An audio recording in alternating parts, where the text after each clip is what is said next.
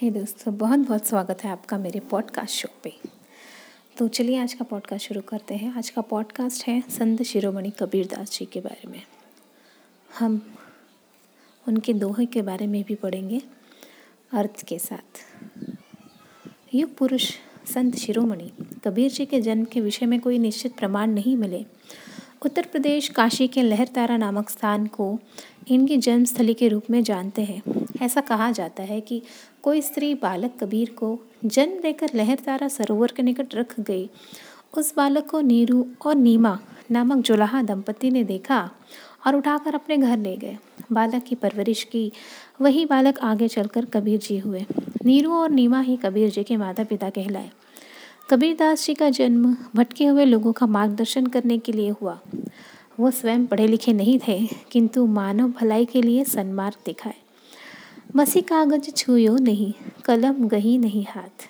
अर्थात, इन्होंने न तो स्याही छुआ और न ही कागज़ कलम उठाई। फिर भी सांसारिक प्राणियों में, इनके अनमोल वचनों ने नई चेतना जागृत कर दी। कबीर दास जी की मृत्यु के विषय में ऐसा कहा जाता है कि उन्हें अपनी मृत्यु का पहले से ही आभास हो चुका था। अतः जब उनकी मृत्यु का समय निकट आ गया तो वे काशी छोड़कर मगहर चले गए। जहाँ के लिए प्रसिद्ध था कि मगहर में मरने वाला मनुष्य नरकगामी होता है। लोगों का भ्रम तोड़ने के लिए ही वे मगहर गए, जबकि संपूर्ण जीवन काल भारत की पवित्र भूमि काशी में व्यतीत कर दी। जब उनकी मृत्यु हुई तो उनके हिंदू और मुसलमान शिष्य आपस में लड़ने लगे। हिंदू चाहते थे कि उनके शव को जलाया जाए और मुसलमान शिष्य दफनाना चाहते थे। विवाद के बाद जब उन्होंने कफन हटाया तो उस स्थान पर मात्र दो फूल मिले। एक फूल हिंदू शिष्यों ने ले जाकर संस्कार किया और दूसरे फूल को मुसलमान शिष्यों ने ले जाकर दफनाया।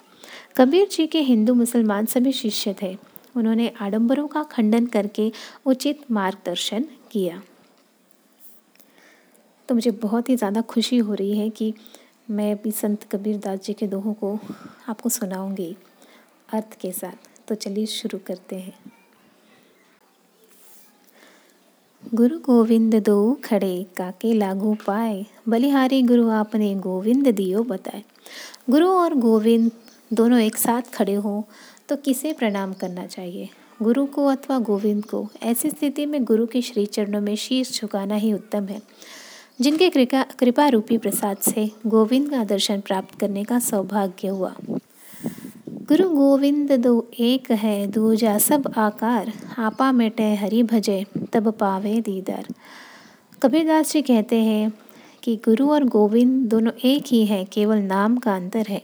गुरु का बाह्य रूप, चाहे जैसा भी हो, किंतु अंदर से गुरु और गोविंद में कोई अंतर नहीं है। मन से अहंकार की भावना का त्याग करके सरल और सहज होकर आत्म ध्यान करने से सदगुरु का दर्शन प्राप्त होगा, जिससे प्राणी का कल्याण होगा।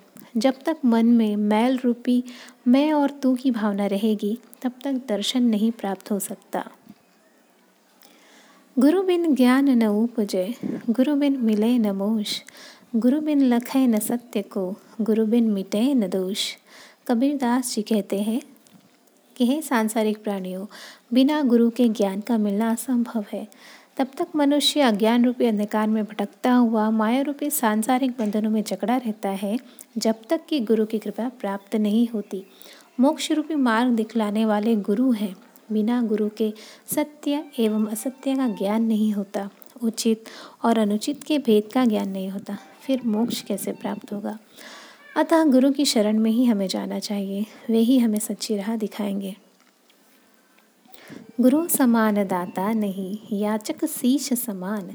तीन लोक की संपदा सो गुरु दीन ही दान।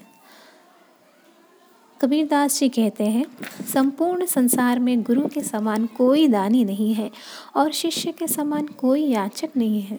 ज्ञान रूपी अमृत में अनमोल संपत्ति गुरु अपने शिष्य को प्रदान करके कृतार्थ कर देता है और गुरु द्वारा प्रदान की जाने वाली अनमोल अनमोल ज्ञान सुधा केवल याचना करने से ही शिष्य पा लेता है। गुरु को मानुष जानते, ते नर कहिए अंध होए दुखी संसार में आगे जम की फंद। कबीर दास जी ने सांसारिक प्राणियों को ज्ञान का उपदेश देते हुए कहा कि जो मनुष्य गुरु को सामान्य प्राणी, यानी कि मनुष्य समझते हैं, उनसे बड़ा मूर्ख जगत में अन्य कोई नहीं है। वह आँखों के होते हुए भी अंधे के समान है, तथा जन्म मरण के भव बंधन से मुक्त नहीं हो पाता। गुरु गोविंद करी जानिए, रहिए शब्द समाए। मिले तो दंडवत बंदगी, नहीं पल पल ध्यान लगाए। ज्ञान के प्रकाश का विस्तार करते हुए संत कबीर जी कहते हैं, यह मानव, गुरु और गोविंद को एक समान जाने।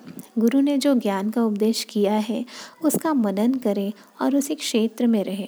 जब भी गुरु का दर्शन हो अथवा न हो तो सदैव उनका ध्यान करें, जिससे तुम्हें गोविंद दर्शन करने का सुगम मार्ग बताया। गुरु महिमा गावत सदा, मन राखो अति मोद। सो भव फिर आवे नहीं, बैठे प्रभु की गोद। जो प्राणी गुरु की महिमा का सदैव बखान करता फिरता है और उनके आदेशों का प्रसन्नता पूर्वक पालन करता है, उस प्राणी का पुनः इस भव बंधन रूपी संसार में आगमन नहीं होता। संसार के भव चक्र से मुक्त होकर बैकुंठ लोक को प्राप्त होता है। तो दोस्तों, आज मैंने कबीरदास जी के साथ दोहे आपको सुनाए। आगे के एपिसोड में मिलेंगे और दोहों के साथ। तब तक के लिए आप सुनते रहिए मेरे पॉडकास्ट को और थैंक यू वेरी मच मेरे शो को सुनने के लिए। आते रहिए मेरे शो पे हमेशा। और सुनते रहिए और लोगों को भी सुनाइए शेयर कीजिए। Thank you very much